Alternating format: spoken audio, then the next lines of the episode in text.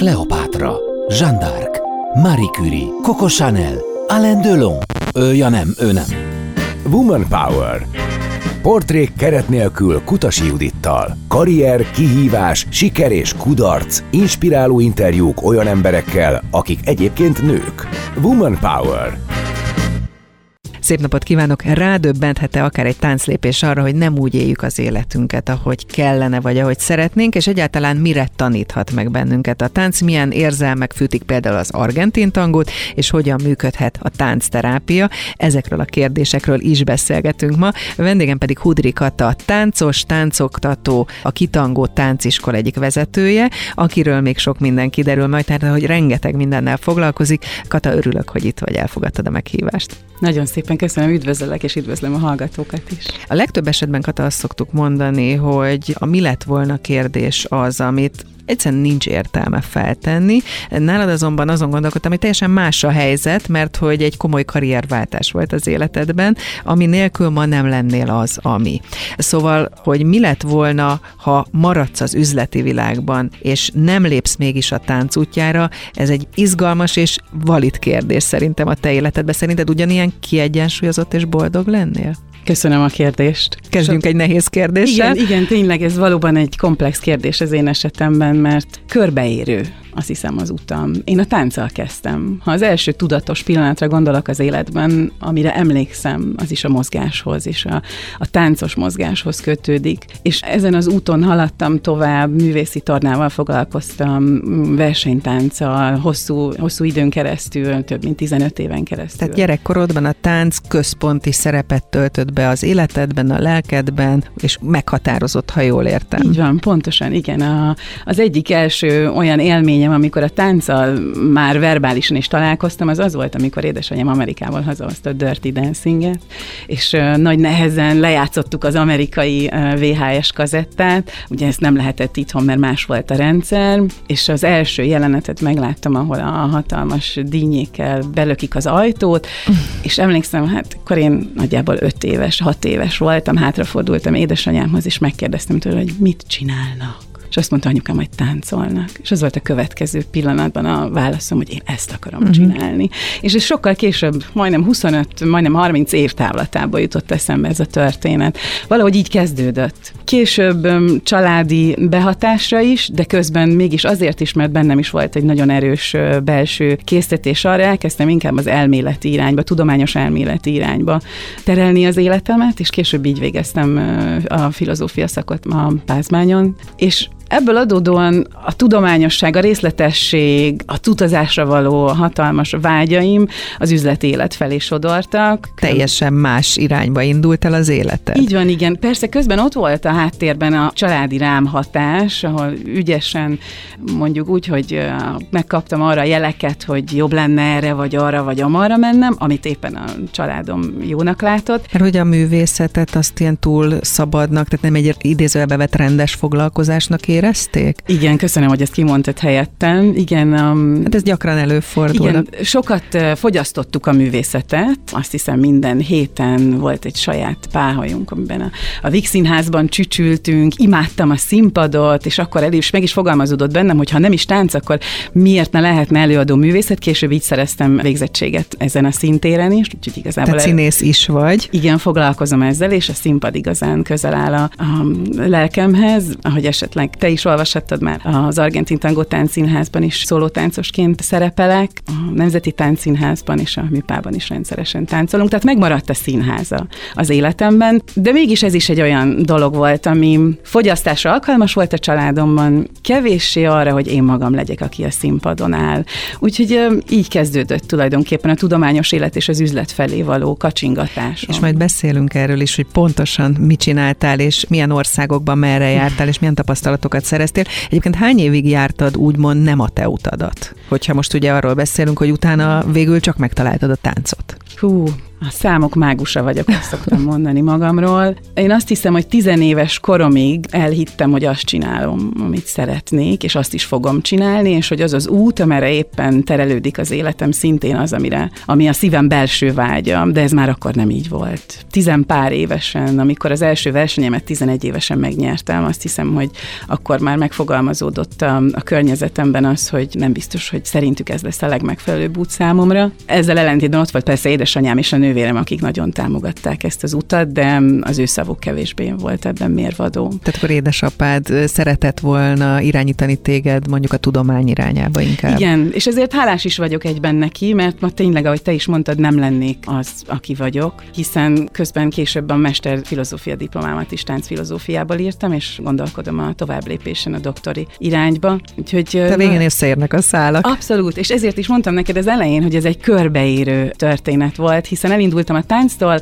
áttértem a tudományos oldalra, az üzleti életbe később, és amikor visszaköltöztem Magyarországra, ez 2013-14-ben volt, 10 évem, akkor rátaláltam a táncnak és az életnek, a gondolkodás módok lehetőségének egy olyan új oldalára, amit úgy hívnak, hogy improvizáció. Amikor önmagad vagy egy helyzetben, hogyan, miért, és ez az Argentin Tangón keresztül érkezett meg, és onnantól nem volt megállás. Na majd erről is mesélj, légy szíves. Ugye nagyon hosszú volt az az út, amit a tánccal kapcsolatban a tanulással töltöttél, ugye mert hogy voltak mestereid, meg versenyeken léptél fel. Azt is olvastam rólad, hogy művészi tornáztál Berczik Sárinál. Azt gondolom, hogy sokan emlékeznek még rá, mert hogy a művészi torna alapjait ő tette le. Én is jártam egyébként hozzá, tehát hogy így én is emlékszem minden kézmozdulatára, még akkor is, amikor már idős korában ült. Tehát ez egy nagyon meghatározó dolog tud lenni egy gyerek, és egyébként főleg egy táncos életében.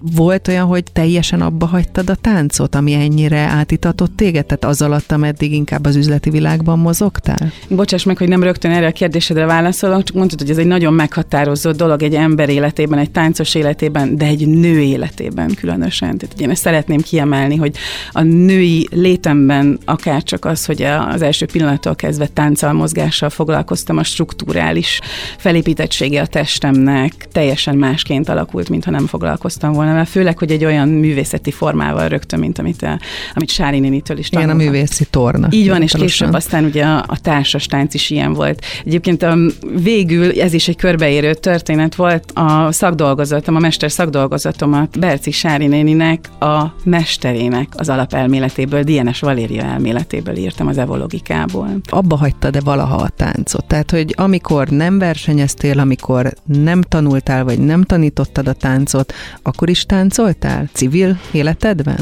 Volt egy ilyen időszak, igen, amikor szinte teljesen kiveszett a tánc az életemből. Talán havonta egyszer-kétszer valamilyen szórakozó helyen jelent meg. Igen, volt ilyen, jó pár év volt, és különös érzet volt, mert az volt ez az időszak, amikor azt éreztem, hogy valaminek történnie kell, mert elvesztem.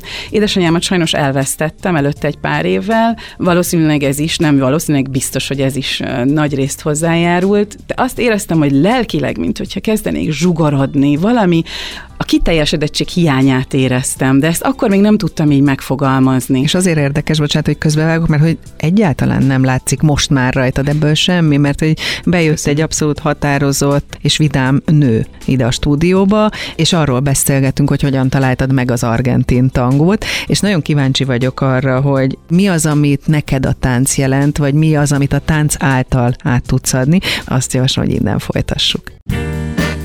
Woman Power. Portré keret nélkül Kutasi Judittal. Hudry Kata táncossal, táncterapeutával, táncoktatóval, előadó művésszel beszélgetünk, és hát egy nagyon érdekes életutat jártál be, Kata. Beszéltünk arról, hogy gyerekkorodtól táncosnak készültél, jó eredményeket is értél el, tehát hogy tehetséged is volt benne, majd végül családi irányítás hatására a filozófia, majd később az üzlet felé vitt az utad, majd visszataláltál a tánchoz, és voltak időszakok, amikor egyáltalán, vagy nagyon minimálisan volt jelen a tánc az életedben, viszont arról beszéljünk, hogy a tánc ma mit jelent számodra, most már ennyi idősen, visszatérve, és már másokat oktatva, másoknak átadva a tudásodat. Köszönöm ezt a kérdést is, öröm rá még válaszolni is, vagy gondolkodni is. egyszerűen én, mint egy nő, aki a világban létezik, nekem ennek a nőiségemnek a megéléseit, azoknak a minőségeinek a megéléseit, a kifejezési lehetőségeit, a másokhoz való kapcsolódásomat ebben a minőségben, hogy én, mint nő, hogyan kapcsolódok. Ez az, ami az egyik legfontosabb privát embernek. Egyébként ehhez kellett kifejezetten az argentin tangó? Vagy bármilyen tánc ki tudta volna hozni ezt belőled? Voltak olyan minőségek, amik már megjelentek. Azok a minőségek, amik külsődlegesek voltak, leginkább a szépségről szóltak, mindenről, ami kint volt, ami mennyiségi, amit látni lehetett, amit el lehet játszani, hogy hogyan lesz egy nő. Igen, azokkal rendelkeztem előtte is. Ha csak belegondolsz a versenytánc esetében, akkor ez egy elképesztő fizikai munka, csodás dolgok történnek benne a látványban is, és akkor is, amikor az ember táncol, viszont nincsen szükségünk arra nagy olyan mértékben, mint hogy később az argentin tangónál felfedeztem, hogy lelki minőségeket kezdjünk el működtetni. Milyen befogadó nőnek lenni, milyen egy átalakító minőségben lenni, amikor csak az energiával működünk. Talán ehhez ez fontos megjegyeznem, ugye, hogy az argentin tangónak nincsenek lépésstruktúrái, legalábbis az autentikus verziónak nincsenek. Tehát mi is, amikor improvizációnak sokkal nagyobb tere van. Így van, pontosan. És az érzelmeknek ezáltal. Így van, nem is sokkal nagyobb, hanem tulajdonképpen az improvizáció a lényege.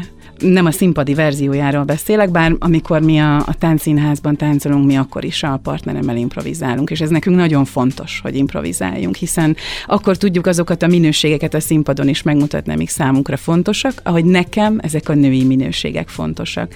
De közben ott van a másik oldal is, hogy ismét visszatérjek a kérdésedhez, hogy én, aki foglalkozom azzal, hogy másokkal megosszam ezt. Ott nem csak a női minőségek kerülnek már igazán előtérben, hanem a két minőség, a férfi, vagy a kiáramló és a befogadó, a női minőségnek az összhangja. Hiszen mindnyájan, te is, én is, férfiak, nők, mindnyájan rendelkezünk mind a kettővel. A kérdés az, hogy tudjuk-e, hogy mikor, melyiket, és hogyan alkalmazzuk. Hát ez nagyon érdekes, hogy valahogy összeért tényleg a filozófia és a tánc az életedben, ez minden mozdulatodból, meg minden mondatodból, vagy szavadból érződik.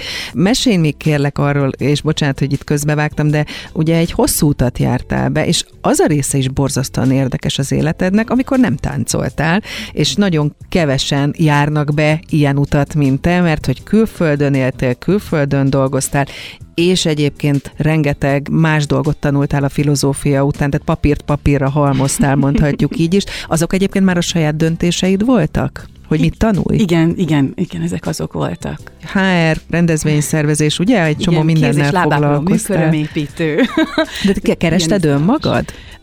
Nagyon érdekeltek. A mai napig minden évben megtanulok valami újat. Kisgyerekkoromtól például fotózom is, és most egy pár évvel ezelőtt, amikor a szakmai képzéseket, állami szakmai képzéseket ezen a rövid távon, az úgynevezett okai képzéseket megszüntették, akkor még gyorsan elvégeztem a fényképész szakmát is, úgyhogy mindig van valami, találok, amivel ismét újból, jobban és mélyebbre tudom a tudásomat vinni. Éppen akár egy teljesen más, vagy a már meglévőkhöz kapcsolódó témában. És ugye tanultál marketinget, ugye említettem, hogy szereztél HR és kulturális rendezvény szervezői képesítést, és ezeken a területeken kezdtél el dolgozni. De mesélj erről, hogy hol éltél, illetve hogyan emlékszel vissza erre az időszakra. Mi volt a jó ebben?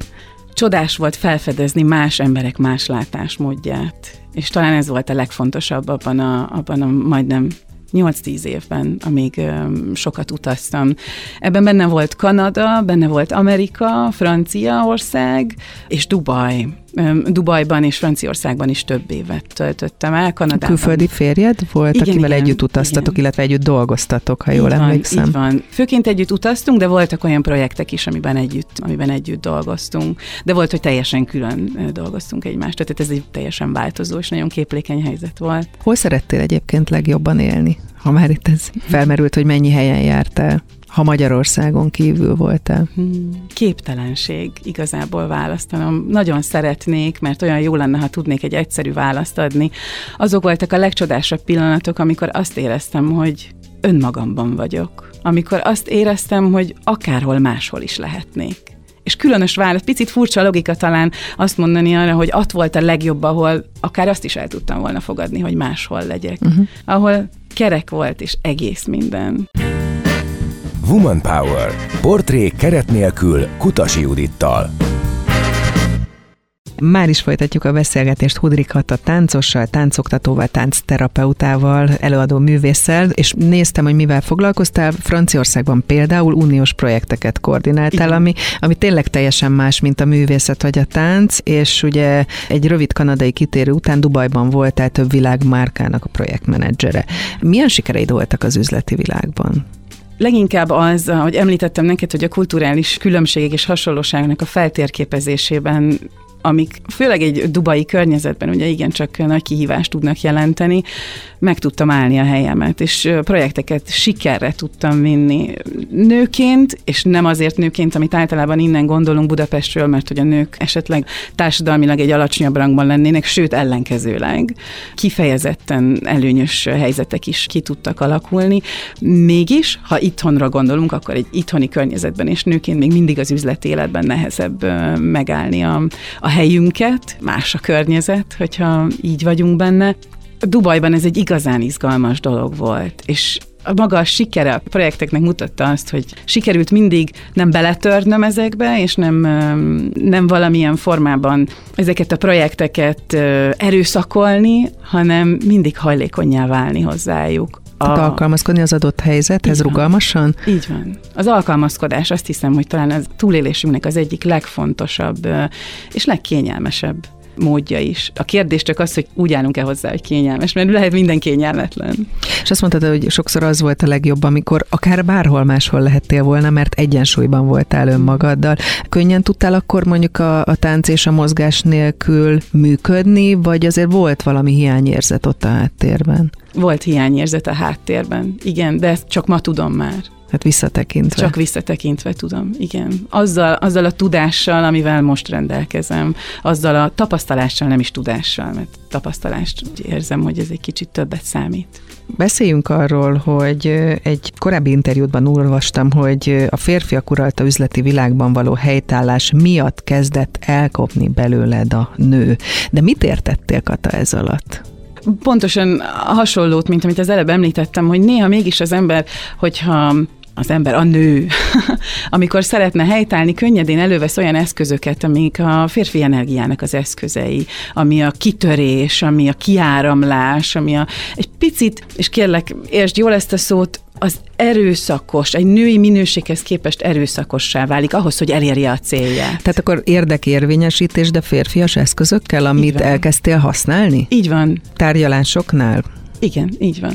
Például. És azt éreztem, hogy nem vagyok harmonikus, nem vagyok önazonos. Megsikerült, létrehoztam, de mégis valahogy az én belső világomban nem éreztem azt a harmóniát. És amikor ezeket felfedeztem, akkor kezdtem el változtatni a döntéseimen, az életszituációimon, mert szerettem volna, ha érzem a belső harmóniámat, hogy mindig olyan legyen, hogy akárhol lehetnék, akkor is jó lenne. Egyébként, hogy ha már itt említetted Dubajt, és azt, hogy ott a nők szerepe mondjuk teljesen eltér az európai kultúrában megszokott szerepkörtől, hogyan érezted ott magad, vagy mennyire volt jó ott dolgozni és élni?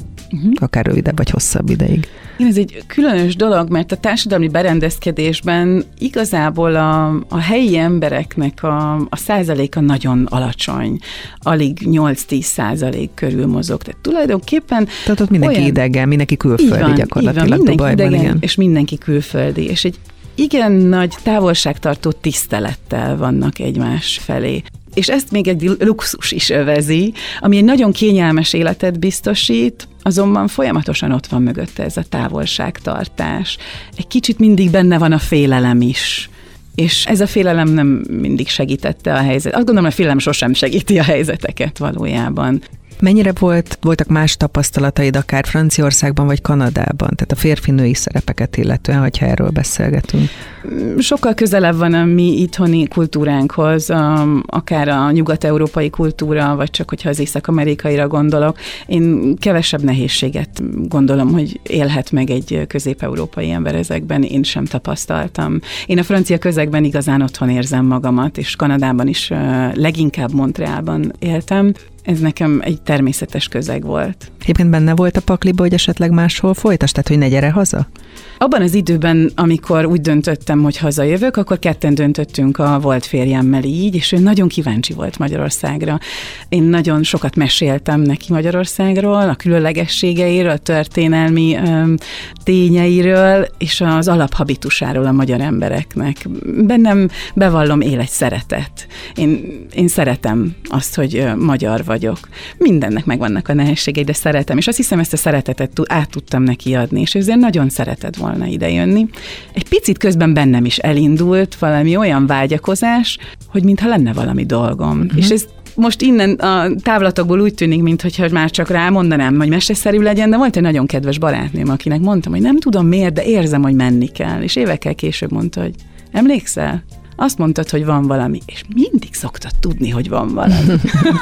És ugye, amikor hazajöttél, akkor a CEU Nemzetközi Kapcsolatok Tanszékén kezdtél el dolgozni, igen. És kívülről minden tökéletesnek tűnt, legalábbis én így olvastam rólad, belülről pedig valószínűleg nem volt ennyire egyértelmű. Valóban, belülről nem volt igazából semmi sem egyértelmű. Egy picit összedőlt a világom. Megérkeztem külföldről a sok tapasztalással. Egyébként rengeteg sikeres projekt után. Így van, és mégis valami belső feszültséggel. És itt fedeztem fel, hogy hiányzik valami az életemből. Emlékszem a pillanatra, amikor rájöttem, hogy igazából nincs semmi. De az, hogy nincs semmi, hát mindenem van. Egzisztenciálisan is mindenem volt, érzelmileg is mindenem volt, és egyszer csak egy ponton, hát a tánc. Na jó, el kell menni valamit táncolni újból, és meg voltam döbbenve saját magamon, hogy jutottam idáig. Az egyik pillanatban megérkezett ez az önreflexív felismerés, hogy hát ez hiányzik. Lehet másképp. Karrierépítés, sikerek, kudarcok, inspirációk. Már is folytatjuk a beszélgetést Hudry Kata táncossal, táncoktatóval, táncterapeutával, előadó művésszel, és még folytathatnánk a sort, hogy mennyi mindennel foglalkozol.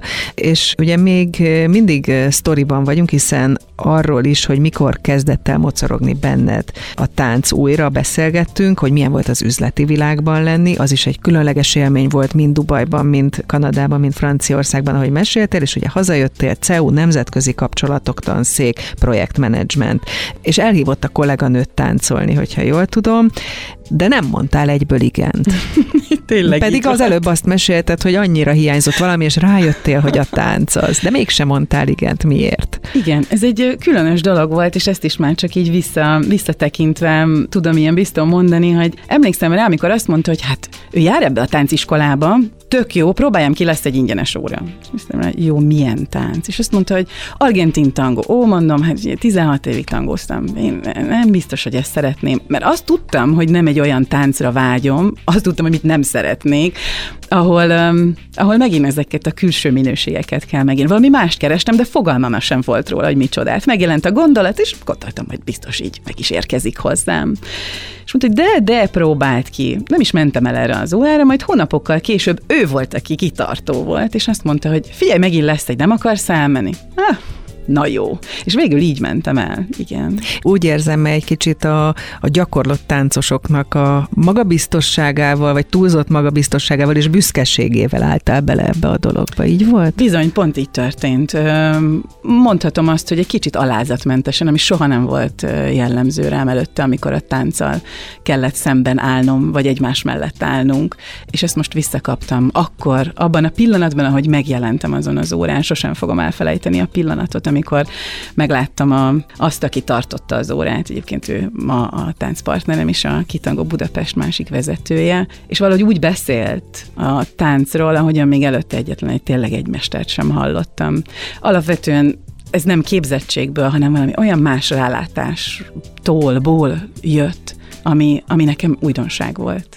És idegen volt, ha jól tudom, mert hogy voltak olyan dolgok, amik szégyen vagy nem szégyen, de nem sikerültek ott akkor, abban a pillanatban úgy megformálni, miközben számos versenyt megnyertél, meg számos előadáson részt vettél táncosként. Nem, hogy abban a pillanatban, hanem a hónapokon keresztül nem sikerültek, sőt, dolgok éveken át. Hát az élet megleckésztetett gyakorlatilag. Ó, bőven, és ez volt a csodás benne, térdre kényszerített, és ismét felfedeztem ezt a minőséget, az alázatosságot, a tánc és a saját belső erőmet. Mert hogy nem úgy fordult a lábad, vagy nem úgy ment a fordul, vagy mi történt? Milyen különös, hogy pont erre kérdeztél. Igen. Volt egy olyan pont, és az volt a nagy rádöbbenésem arra, hogy mekkorát is van szükség arra, hogy változtassak az életemen, hogy valóban önmagamban érezzem magamat, és egy önazonos élet felé tartsak.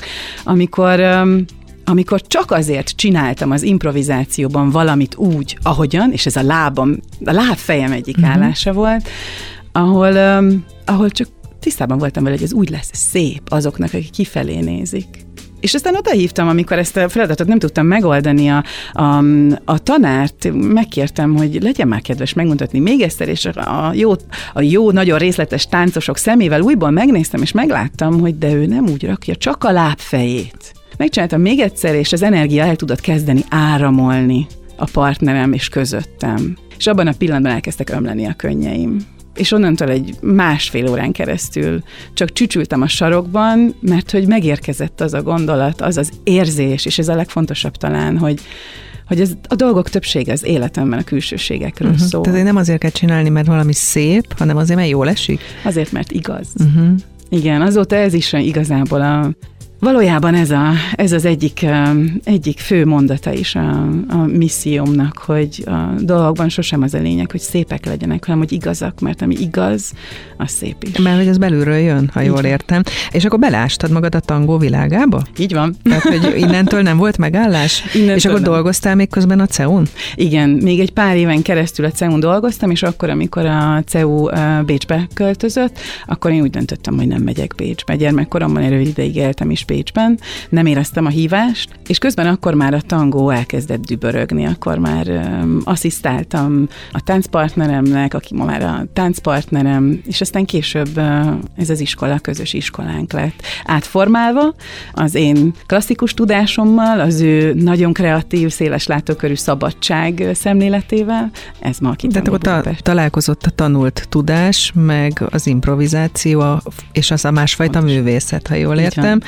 Ugye a tánc, és kifejezetten az argentin tangó egy olyan hely, ahol nem számít, hogy az ember mennyi idős, hány éves, mert hogy, és akkor visszacsatolok oda, hogy belülről jön, és az érzelmekről, és egy csomó minden másról szól, mint amit eredetileg erről gondolunk. Miről szól, és mit ad neked, és mennyire találkozol azzal, hogy tényleg kortalanul el lehet kezdeni táncolni, tangózni, akár nulláról is? Igazából talán ez a legfontosabb benne. Én sok olyan nehézséggel szembenéztem, pontosan azért, mert volt már előtudásom a táncról, és nagyon sok formában tapasztaltam, amiket szerettem volna az argentin tangóba is átültetni.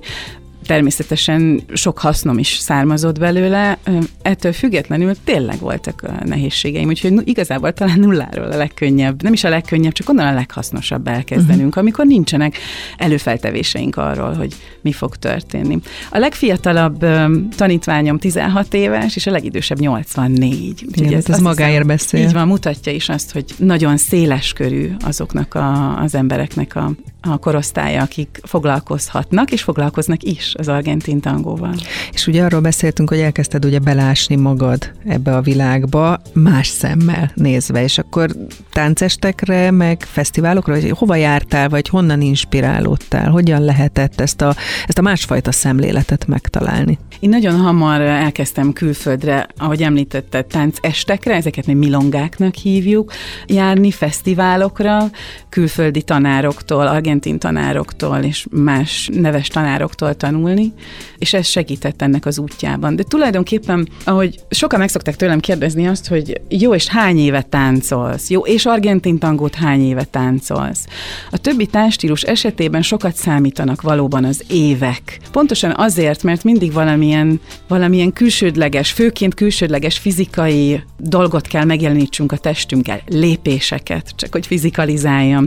Az argentin tangóban ez kevésbé az idő kérdése, inkább annak a kérdése, hogy azokat a nehézségeket, mint amit én az előbb is meséltem neked, hogy rádöbbenek arra, hogy valamit miért csinál a testem úgy, ahogy csinál, és változtatok rajta, ezeket a belső minőségeket dolgozzuk meg. És ahogy ezek a minőségek dolgozódnak, bomlik ki tulajdonképpen, és a feszülések a testben kezdenek el lazulni, így alakul ki egy egyre harmonikusabb kapcsolat magunkkal és a partnerünkkel. Viszont anélkül a tánctudás nélkül, amit ugye fiatalkorodban megtanultál, felszedtél, tudnád ugyanezt ilyen magas szinten csinálni? Ez az, amit próbáltam most neked kifejteni, hogy nem arra van szükségünk, hogy minél szebben tudjuk megmozdítani a lépés közben a lábunkat, hanem hogy az a mozgás, az mennyire stabil. Azt a mozgást mennyire, az akaratomat és a mozgatást mennyire tudom összekötni. És igen, ez már egy kicsit a táncterápiához is, amivel foglalkozom, kapcsolódik. Tulajdonképpen a test megmutatja azokat a belső és külső instabilitásokat, amit a tangó segít nekünk átlépni, amiket segít megdolgozni. És azért említettem az előbb az időt, inkább a tapasztalások mennyisége számít. És van, hogyha az ember igazán beleveti magát, ma például Budapesten minden este el tud menni táncolni egy tangótáncos. Nagyon sok tánciskola is van, különböző stílusokban oktatnak ma Budapesten és Magyarországon is. El tud menni táncolni, külföldön is ugyanígy. Hogyha ezeket a tapasztalásokat elkezdi halmozni, és szembenéz azokkal a történésekkel, amik ezeken az eseményeken történnek, ez egy kulturálisan nagyon más közeg egyébként, ez fontos, akkor ezek belső változásokat kezdenek el előidézni, és ez hat a mozgásra. És talán ez az, ami az argentin tangót mássá, ez is, ami mássá teszi a többi tánchoz képest. Hogy nem időben mérhetjük a fejlődésnek a lehetőségeit. Nem abban, hogy ki mennyire kvalifikált, hanem abban, hogy mennyire tudja ezeket a belső minőségeket, ezeket a tapasztalásokat magáévá tenni, és adott esetben ezeken változtatni. Most említetted, hogy akár a hét mindennapján elmehetnék argentin tangót táncolni Budapesten. Milyen táncélet van egyébként mostak? Nyilván a Covid alatt azért ez lecsökkent, ez teljesen visszaépült? Talán már semmi sem lesz ugyanolyan, mint volt, de nem lesz sem rosszabb, sem jobb, csak más. Szerencsére nagyon sok tanár munkálkodik ma azon, oktató és tanár és pedagógus azon ma az argentin tangós világban, hogy épüljön a közösség. Igen, sokan foglalkozunk vele, és talán azt mondhatom, hogy ennek a munkának köszönhetően él a közösség, és fejlődik. Persze mindig lehet még többet és még jobban, de létezik akkor egy pezsgő kulturális élet táncterén Budapesten, amiről lehet, hogy nem is tudunk. Így van, mind művészeti szinten, mind társasági szinten, mind tánciskolák szintjén. Woman Power. Portrék keret nélkül Kutasi Judittal. Vendégem még mindig Hudry Kata, táncos, táncoktató, táncterapeuta, és arról beszélgettünk, hogy a versenytánc, az improvizáció, és sok minden, a showtánc is az életed része volt, vagy az életed része, és hát azt is említetted, hogy az Argentin Tangó Táncszínház szóló táncosa vagy, és a Műpában, valamint a Nemzeti Táncszínházban is szoktatok fellépni. Mellette van ugye a táncterápia, amit már szintén említettél, hogy oktatsz és táncolsz, és hogyha ezt nézzük, akkor ezek a különböző szerepek hogyan férnek meg egymás mellett? Tehát mikor, melyik az, ami fontosabb számodra? És most hol tartasz? A táncos életemben számomra az egyik legfontosabb dolog, hogy azt a tapasztalást, amivel rendelkezem, amit az elmúlt több mint 30 évben megtapasztaltam, azt azoknak, akik hozzám jönnek és szeretnék meghallgatni a véleményemet, azoknak a lehető legharmonikusabb formában át tudjam adni. Ez egy igazán fontos misszióm. Számomra a színpadi lét emellett egy nagyon, szintén nagyon fontos dolog. Nehéz lenne most egy sorrendet vagy egy prioritást felállítanom, de ha mégiscsak, akkor talán az egyik legfontosabb az, hogy azok az emberek, akik úgy érzik, hogy ez egy olyan módszer, ami segíthet nekik a személyes életüknek a továbbvitelében, a változtatásokban, vagy akár csak a táncban, azoknak a tudásomat a lehető legjobb módon tudjam átadni. Mesélj már kérlek a táncterápiáról egy picit részletesebben, hogy hogyan képzeljük el, miben tud segíteni a tánc, miben tud segíteni egy táncterapeuta, milyen élethelyzetek megoldásában. Én nem a klasszikus formában foglalkozom ezzel, egyszerre a kognitív és az érzelmi oldalával is, sőt ezeknek az összeérésével. Vannak olyan kedves tanítványok, akik úgy érkeznek, hogy van valamilyen fizikai nehézségük, akár a táncban, vagy akár csak a mindennapi életben. Tehát fáj a háta? Például fáj a háta, így van. Vagy beesik a válla, fáj a térde, esetleg a csípője fáj. És mégis eljön táncolni? És mégis eljön táncolni, így van, igen. A táncon keresztül ezeket a fájdalmakat oldjuk fel. A mozgatáson és közben a kognitív képességeken és az emlékeknek a felidézésén keresztül. Összekapcsoljuk a mozgást azzal, amit gondolunk helyzetekről. Mondj kérlek erre egy példát, hogy hogyan képzeljük ezt el, mert ez tényleg így egy annyira távoli világ, ami ha valaki nincs benne, akkor nem biztos, hogy tudja, hogy ez hogyan működik. Képzelj el egy olyan férfit, aki úgy érkezik meg hozzám, hogy úgy érzi, hogy nem tudja a férfiasságát megélni. Határozatlannak érzi magát, de nem is biztos, hogy ezeket ki tudja mondani. Azt érzi, hogy valami nincsen rendben. Ezt meg fogja mutatni a teste is. És például, amit az előbb említettem, a beesett vállakról, a szívről, ami eltűnik a vállak közül, úgy természetes testre, egészséges testre gondolsz, a szív mindig előrébb van, mint mondjuk a vállaink. Kihúzzuk magunkat, így van, magabiztosan állunk. A magabiztosság, a gerincnek a tartása meg fogja ezt mutatni, hogy tartom-e a gerincem, van egy belső tartásom. Az, ahol ez a belső tartás hiányzik, nagyon nehéz lesz, hogy a test erőt fejezzen ki. Márpedig a határozottsághoz erőre van szükség. És akkor te valakire ránézel, akkor te őt kvázi szkennelve egyből tudod, hogy mi lehet a probléma?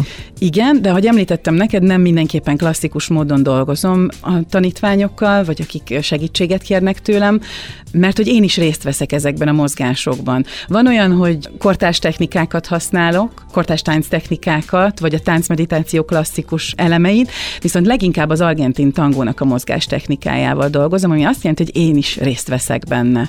Azzal érzékelek, mintha a két tenyerem a szememmé válna.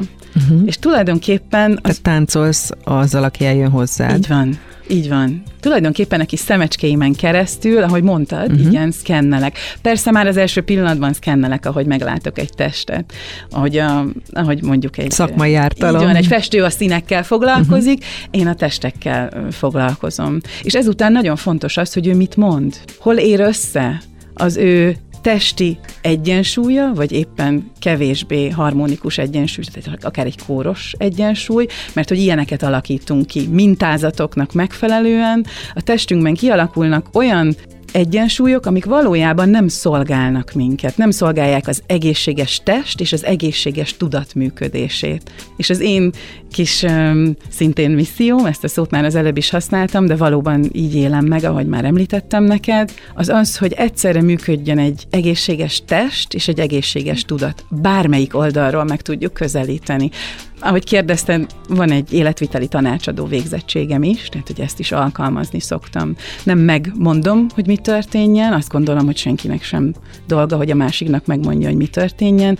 Javaslatokat teszek, és leginkább azzal, hogy hagyom tapasztalni az embereket a saját testükről a közös mozgásban. Mennyi idő alatt lehet? Nyilván egyéne válogatja, de látványos eredményt már elérni. Van olyan, aki egyetlen egy óra alatt látványos eredményt ér el. Az a kérdés, hogy mi a motiváció. Mindig a motiváció határoz meg minket a leginkább. Mennyire érzem úgy, hogy elértem már a falhoz, amikor nincs tovább út, amikor már változtatni kell, mert nincs már, nem látok már kiutat belőle. Ugye egy tánciskola az, ahova odasodort az élet, és később most már ott tartunk pár év távlatából, hogy ennek a tánciskolának az egyik vezetője vagy. Ez egy titkon vágyott cél volt az életedben, hogy egy magasabb minőségre lépj ezen a területen? Különös, vagy az élet hozta? Különös, mert amikor kisgyermek voltam, akkor természetesen nagyon nagy ívű céljaim voltak, amiket később elillantak a térben.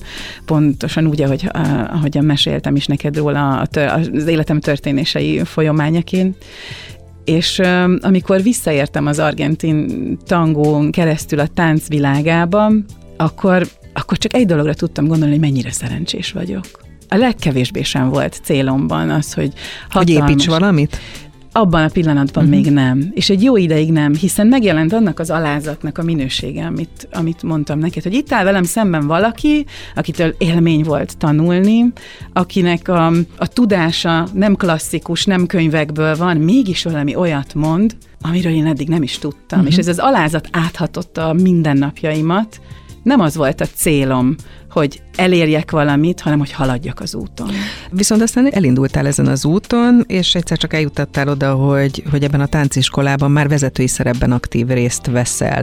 Ez mennyire segíti ezt a szerepkört, vagy ezt a munkádat, azt, hogy korábban voltál, vagy tanultál is, és voltál HR területe, marketing, projektmenedzsment, hogy csak néhányat felsoroljak, tehát hogy az üzleti világban mozogtál. Ez most így összeért? Igen, összeért. Sokáig tettem fel magamnak a kérdést, hogy vajon mi értelme lesz ennek a sokféle, sokirányú útnak? Mindig kicsit fekete-fehér volt az életem, és nem láttam a szintézisét a különböző részeknek, és igen. Tehát vállalkozni egy olyan területen, ami közel áll hozzád? Így van. A pénzügyektől, a marketingig, mert ugye EU-s projekteket is vittél, tehát hogy ráláttál ennek az üzleti oldalára. Tulajdonképpen az összes tudást, amiket most te is említettél, azokat bele tudom tenni abba, ami a misszió. Vannak egyébként nyilván a sok szeretem dolog mellett a vállalkozás szempontjából esetleg nem szeretem feladatok? Nyilván jobban szeretsz táncolni, táncot oktatni, vagy terápiát tartani, mint. Azt hiszem, hogy nincs ilyen. Az, amit kevésbé, néha nehezebben tudok kezelni, az, hogy nagyon nehéz nem 1000%-ban átadnom magamat mindennek. A határszabás azt hiszem egy fontos dolog. Ahhoz, hogy én tudjak adni, ahhoz nekem is kereknek, egésznek és töltöttnek kell lennem. Márpedig itt igazán fontos, hogy mások, ők is ugyanígy tudjanak töltekezni. Tehát, hogy kapjanak tőled. Így van, de ehhez fontos, hogy saját magamnak is adjak. És néha azt hiszem, hogy ebben még fejlődnöm kell, még vannak olyan dolgok, amit tanulnom kell, hogy határokat szabjak annak, hogy akkor ezt most meddig is, igenis le kell feküdni este 10-kor, nem hajnali 3-kor. Ilyen apró dolgokban. Az elejétől a végéig nagyon szeretem, és nagyon hálás vagyok, hogy ezen az úton járhatok, és hogy eljutottam idáig a döntéseimen keresztül, amiben voltak nagyon komoly, mérvadó döntések, és igazán nehezek is. Woman Power. Portré keret nélkül Kutasi Judittal. Hudry Kata táncoktatóval, táncossal, táncterapeutával, a KITangó Budapest Tánciskola egyik vezetőjével beszélgetek, és hát egy nehéz ponton hagytuk abba az előbb, hiszen arról beszélgettünk, hogy azért ez egy hullámvasút volt az életedben, az üzleti világból váltottál a táncra, és nem volt mindig könnyű, és beszéltünk arról, hogy fontos meghúzni valahol a határt, és fontos töltekezni. Te, hogyha nem táncolsz, vagy nem a tánc van a fókuszban, akkor mivel töltekezel, vagy mivel tudsz töltődni? Én nagyon-nagyon szeretek utazni. Ez látszik is az életutamból. Hát, Franciaország, Kanada, igen. Dubaj, és még egy csomó mindent nem is soroltunk fel, hogy merre jártál a világban. Nagyon szeretek más embereknek a különböző nézőpontjával találkozni. Engem nagyon motivál arra, hogy újra és újra gondoljak dolgokat, és a filozófusi létemből adódóan nagyon sokat dolgozom fejben. Így amikor éppen nem mozgok, akkor általában az introvertált énem lép erőtérben, és leginkább bent dolgozom. Most cikkek írásával foglalkozom, ez nagyon-nagyon sokat ad, és nagyon szeretem megosztani, és megkapni a megosztását másoknak a gondolataikról, arról, hogy hogyan látják másként a világot. És ez fontos, hogy hogyan másként. A fotózás is erről szól egyébként? Mert úgy említetted, hogy fotós is vagy. Így van, igen, ez egy új nézőpontja. Igen, egy új megjelenítése a világnak. Azt hiszem, ha igazán boldoggá akarom, és azt hiszem tudom, ha igazán boldoggá szeretném magamat tenni, vagy ha barátaim, akkor ők tudják, hogy csak le kell ültetni valami nagyon finom étel mellé, és beszélgetni kell.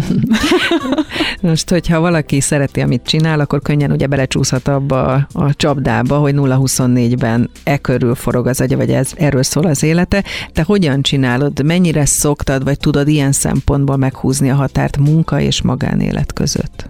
Azt hiszem, hogy fontos meghúzni ezt a határt. Azt, hogy nekem ez mennyire sikerül, biztos vagyok benne, hogy még van hova fejlődnöm.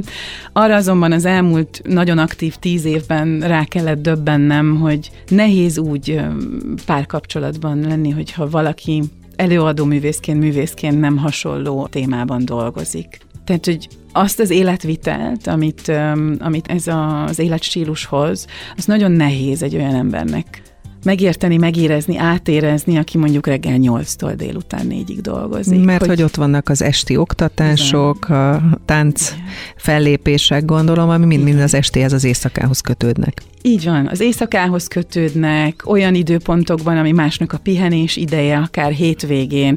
Hiszen akkor, amikor mások a színházba jönnek, és örülnek annak, hogy végre pihennek a munka után, mi akkor dolgozunk, de mi előtte is dolgoztunk, hiszen az előadás valahogy létre kell, hogy jöjjön. És ez ugyanígy van a tánciskolában is. Amíg az emberek hozzánk pihenni, változtatni jönnek, valamit megélni, addig ugye mi a másik oldalon ezt szolgáljuk, és ez egy fontos dolog, hogy szolgáljuk. Említetted, hogy ugye volt egy életünk tánc szempontjából a Covid előtt, a Covid alatt, és a Covid után, és hogy azért nem tért vissza mindenki a táncparketre. Hogyan élted meg egyébként azt az időszakot már táncoktatóként, amikor nem lehetett találkozni?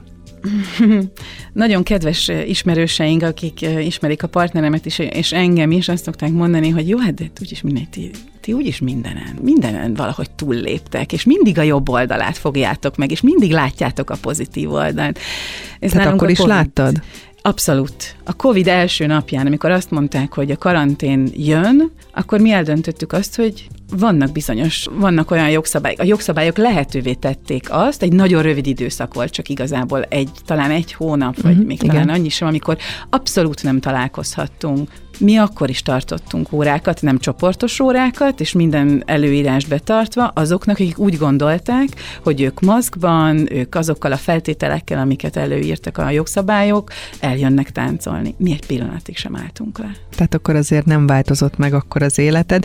Milyen céljaid vannak most? A tánciskolával, a terápiával, a tánccal, tehát, hogy ugye nagyon változatos volt az életed eddig, és a filozófia után jött a marketing, a HR, a projektmenedzsment, a külföld. Most már maradsz a táncnál? Igen, azt hiszem, hogy a tánc mindig is meg fog maradni. Úgy hiszem, hogy szeretném előtérbe helyezni azt a belső munkát, amit az előbb is említettem. Ha talán nem is ülök vissza rögtön most az iskolapadban, még adnék azt hiszem talán 10-15, talán 20 évet is, hogy ismét visszaüljek akár a doktori iskolába padba, de ahogy ismerem magam, akár a jövő évben is létrejöhet, most nem érzem, hogy szeretnék hosszú távra visszaülni az iskolapadba. Viszont kisebb témákban szeretnék publikálni, és szeretném azt a metódust, amivel foglalkozom, ami a Dienesi mozdulatművészeten, amivel Berczik Sári néni is dolgozott, és amiről a mesterdiplomámat írtam, kifejteni. Szeretnék tudományos és kevésbé tudományos, mindenki számára érthető írásokkal foglalkozni, amik a táncnak az élettani, a pszichológiai hatásait mutatják be. Hát egy kicsit egy ilyen szemléletformálás, így edukáció, van. Hogy egy picit közelebb hozzad a mindennapokban az emberek életéhez a táncot? A mozgást, és ebben ezzel együtt a táncot. Uh-huh. A mozgás az élet. Ami mozog, az él. És ez nagyon fontos lenne mindannyiunk számára, hogy megérezhessük. Ne is csak értsük, mert azt hiszem értjük, de hogy érezzük, hogy tapasztalásunk legyen róla, hogy legyen egy motiváló erő, még egy indok, hogy indulj el és csináld, mert ha megtapasztalod, jobb lesz az életed, és jobb lesz minden körülött. Ugye azt szokták mondani, hogy nem a lábával táncol, vagy nem kizárólag a lábával táncol az ember, hanem sokkal inkább szívvel, lélekkel. Ezt te hogyan éled, megcsinálod, vagy hogyan tanítod? Ez is az, amit az Argentin Tangóban tapasztaltam meg. Ugye annak a technikája, hogy nem alaplépésekkel dolgozunk, hanem egymás testének az olvasásával. Vannak olyan teststruktúrák, a gerinc mozgatása, a gerinc körüli izmok mozgatása, ami nemhogy segíti, tulajdonképpen megköveteli azt, hogy egymásra figyeljünk. Az egymásra figyelés már érzelmeket nyilvánít meg. És ezeknek az érzelmeknek a mozgatása, ami tulajdonképpen létrehozza a táncot. Ennek a metodikáját, és ennek az ebben való hitet, igen, hogy tudok anélkül is működni, hogy csak az érzelmeimet érzem, és nem kellenek struktúrák ahhoz, hogy az életben jól legyek. Ha csak arra figyelek, hogy nekem mi jó, milyen érzéseket kell begyűjtenem ahhoz, de ahhoz mit kell csinálni a testemnek, hogy jó érzéseket keltsek magamban? így próbálom átadni azt, hogy hogyan figyeljenek magukra a tanítványok, az emberek, akik szeretnének változtatni. És hát annyit hozzunk vissza a beszélgetésből, hogy közel 90 éves tanítványod is van, tehát hogy a zene és a tánc kortalan, és ez maradjon is így, mert ez jó így. Kata, köszönöm, hogy itt voltál ma. Nagyon köszönöm a meghívást. Hudry Kata táncossal, táncművésszel, táncterapeutával, a KITangó Tánciskola egyik vezetőjével beszélgettem. Woman Power. Portrék keret nélkül Kutasi Judittal. Legközelebb egy hét múlva, kedden délután 4-től 6-ig. Hallgass vissza a Radio Café 98.hu-n.